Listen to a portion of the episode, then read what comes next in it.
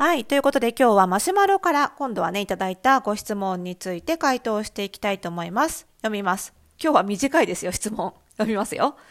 今年の春服の流行についてお話ししてほしいです。以上。潔いですね。ありがとうございます。えっ、ー、と、ラジオネームもないんですが、まあ、ね、聞きたい方多いでしょうということで、まだまだ寒いんですけれどもね、あの、すっかりもう、あの、アパレルショップの店頭は、えー、春服真っ盛りということでね、まあ、今からお話ししても早すぎることはないだろうということで今日は春の、えー、トレンドについてちょっとざっくりですかね、お話ししていきたいと思います。それではスタートです。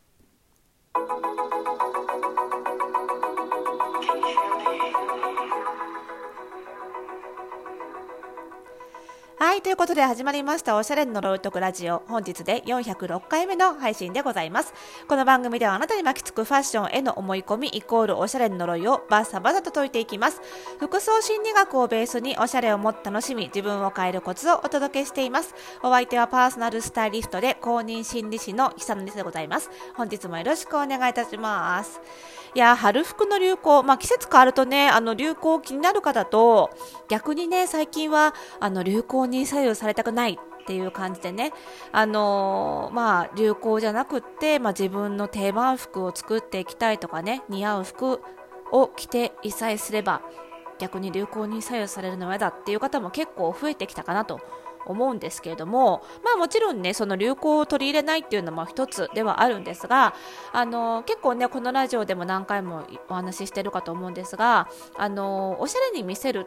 っての服を着てる状態で、まあ、素敵に見せるっていうことじゃないですか。でそのおしゃれに見える素敵に見える要因として非常に大きいのが調和なんですよ。調和ハーモニーですね。で何と調和を取ると何とハーモニーさせるとハーモナイズさせるといいかというと自分の外見の要素自分の外見と調和させる。これいわゆる似合うってやつですよね。でそれが結構なんていうの取り上げられやすいんですけど実はその調和って自分の外見とだけではなくって自分の生活環境そしてその時代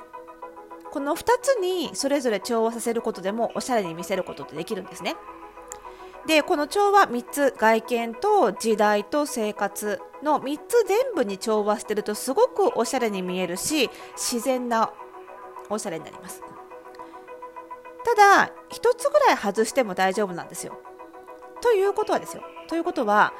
時代と生活環境に似合っているとあの調和していると自分の外見に似合わなくても素敵に見えちゃうと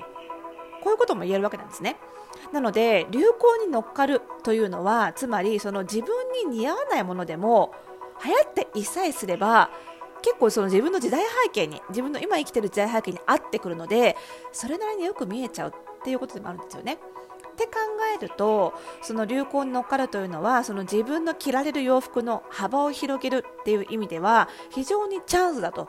いうことが言えるので、まあね、流行って過ぎ去っちゃうものなので、なんかそれに乗っかって物買っちゃうと、結局損しちゃうんじゃないかみたいな恐怖心がある方多いんですけど、あのー、そこまでね、あの1年、2年でわーっと過ぎ去っちゃう流行そんなに短いタームの流行はそあの近年そうそうないので、まあ、その辺はあまり気にしすぎず、まあ、1、2年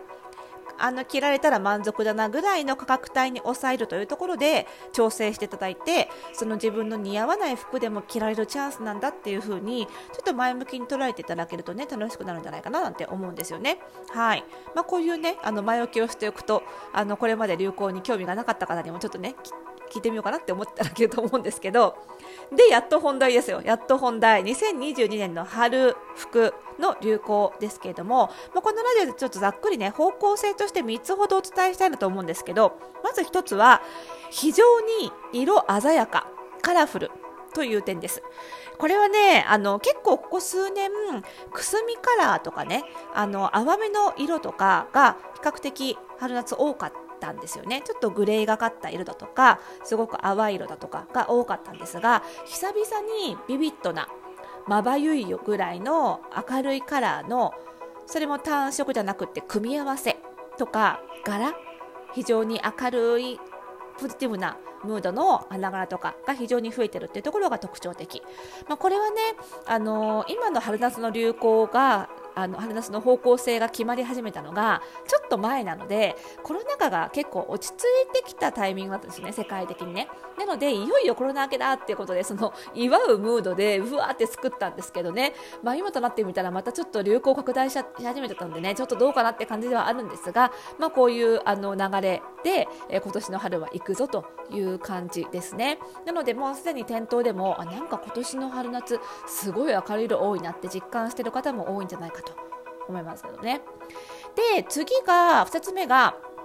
結構多いのがね肌見せ肌を見せる。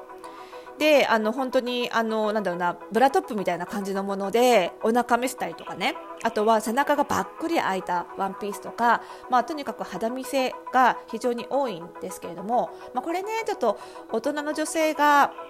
ねあのなんていうのリアルクローズとして挑戦するのはなかなか難しいって思われがちなんですが例えばねそのハイネックなん一見ハイネックなんだけどちょっとだけこうなんだ鎖骨の辺りだけ空いてるみたいな服とか、まあ、そういうチラ見せでも肌見せになるのでちょっとそういうカッティングの洋服なんかを買ってみるとそんなにばっくり見せなきゃいけないわけじゃないのでねちらっと見えるようなカッティングの服なんかを買ってみるとこのトレンドは非常に楽しめるんじゃないかなというふうに思います。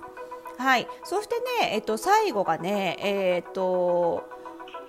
よくロングリーンとかって言うんですけどアパレル業界ではね長くて細いまあ、細長いものっていうことなんですけどそういうあのシルエットが結構あの多く出そうですね。あのなんかテローンとした柔らかい素材ででシルエットがすっきりと細身のまっすぐなラインっていうことで、まあ、何が目新しいかっていうと細身であるっていうところですね。結構巻き下丈とか長いものっていうのはここしばらくずっと流行でスカートもね長いものがずっと流行してるんですけれども結構みんな長いプラス横幅も大きかった。つまり全体的にビッグシルエットだったのがここ数年の流れだったんですけどもあのだんだんここに来てねこのラジオで何回も言ってますよね。だんだん細身になってきてます。流行の変わり目の時期に入ってきてそのビッグシルエットからまず横幅から細身になっていくと。でこれがどんどんまた流行のトレンドサイクルとしてね進んでいくと丈も短くなっていくみたいなそういう流れになっていくんですけどもまずは横幅から細くなってきたなっていう感じで例えばワンピースだったとしても去年一昨年に比べると長いけど丈は一緒だけど細身みたいなものが増えてきてるというところですね。なので細身ででもピタッとした硬い素材とかではなくってテロンと柔らかいもので、まあ、着心地の良さはキープしつつちょっと細身で目新しさもあるっていう感じの、まあ、ワンピースとかちょっと長めのトップスとかが増えてきているかなというところなのでちょっとシルエット細身にしてみるというのでも今年らしさをね結構味わえるんじゃないかななんていうふうに思いますのでね。あの新しくあのワンピースとかトップスとかねあの購入考えてらっしゃる方は少し細身を選ぶといいんじゃないでしょうかというところですね。はい。まあ、そんな感じでございますね。ちょっとそういうあのキーワード頭に入れて、もう一回新しい新作の洋服見てみるとあこういうことかっていうのが分かると思うのでぜひチェックしてみていただければと思います。はいまあね、毎年の流行はねさあのさっき言ったようにやっぱりあの新しい自分の顔というか自分に似合うものとかあこういうのも着れるんだみたいなのを発見するのにもすごいいい機会なのでやっぱりね積極的に挑戦してもらえるとねあのおしゃれの楽しさが広がると思うんですよね。なのであの私がやってるオンラインサロンの服装新ラボでも、えーと、毎年春夏と秋冬は1回ずつあのメールレッスンのテーマとしてねあのトレンド活用術というのは必ず入れるようにしていて、えー、今年はね3月に、えー、服装心理ラボ流2022年春夏トレンド解説活用術というタイトルで、えメールレッスンをお届けすることに予定になってます。はい。でね、あの単純にあの今みたいなトレンド解説するだけじゃなくって、もう少し具体的なアイテムに落とし込んでこういうアイテムが入るという情報プラス、さらにそのあの似合う服のね診断結果別にパーソナルカラーこのタイプの人はこの流行はこういう風に取り入れたらいいよとかね体型にこういう特徴がある人はこういう風に取り入れたらいいよみたいなところまでお伝えしていくのでよりトレンドにとっつきやすくなるんじゃないかなという風に思っています。なのでねあの3月にあの月が変わってからご入会いただくのもいいんですけども、まあ、できれば今のうちに入っておいてあのラボに入るとね会員特典でその似合う服の診断カラー診断とか体型診断とかちょっとお安く受けることができるので今月入会してそのオプション価格で似合う服の診断受けといてそんで来月そのトレンド活用術のメールレッスンを受けて学ぶっていうのが一番いい流れじゃないかと思いますのでちょっとねこの春新しいおしゃれ開拓してみたいって方はねぜひご検討していただけると嬉しいです。去年はねあのジレベスト。を紹介してで GU ですごいお得な取り入れやすい事例を紹介したんですよねライブ配信で。そしたらその場ですごいみんな買ってであのその着こなしをみんなそれぞれいろんな着こなしを考えて上下ひっくり返したりとか表を逆にしたりとかしていろんな着こなしをあのみんなが開発してくれてそれをどんどんね会員チャットに投稿してでみんなその着こなしをそれぞれ真似してみたいな感じですごいねあのオンラインおそろみたいなみんなそれぞれバラバラの場所に住んでるんだけどオンライン上でお揃いで楽しむみたいなあのすごい面白い流れもあったので、まあ、そういうふうにみんなでね同じアイテムにチャレンジしてみてみんなで着こなしを開拓するっていうのもねすごいこのラボならではの面白みだと思いますのでぜひねその辺を楽しんでいただければなというふうに思っております。はい、えー、服装心理ラボのねあのー、URL はまた番組概要欄に貼っておきますので、えー、ぜひご参考に入会してみていただけると嬉しいです、えー、それではまだまだこの番組ではね皆さんからのご質問お悩みお待ちしておりますよ、えー、番組概要欄にありますマシュマロからですと匿名でね送れますのでお気軽に送ってください。あとはですね私の、えーと、ツイッターとかインスタグラムの DM でも受け付けてますのでね、えー、いずれもアカウント名はリサヒサのアルファベットで RISAHISANO でございますので、えー、こちらでもお気軽にお寄せください。最近インスタのストーリーとかでもね結構このラジオの感想を投稿してくれてる人がいてすごくありがたいなと思っております。それではまた次回の配信でお会いしましょう。おやすみなさい。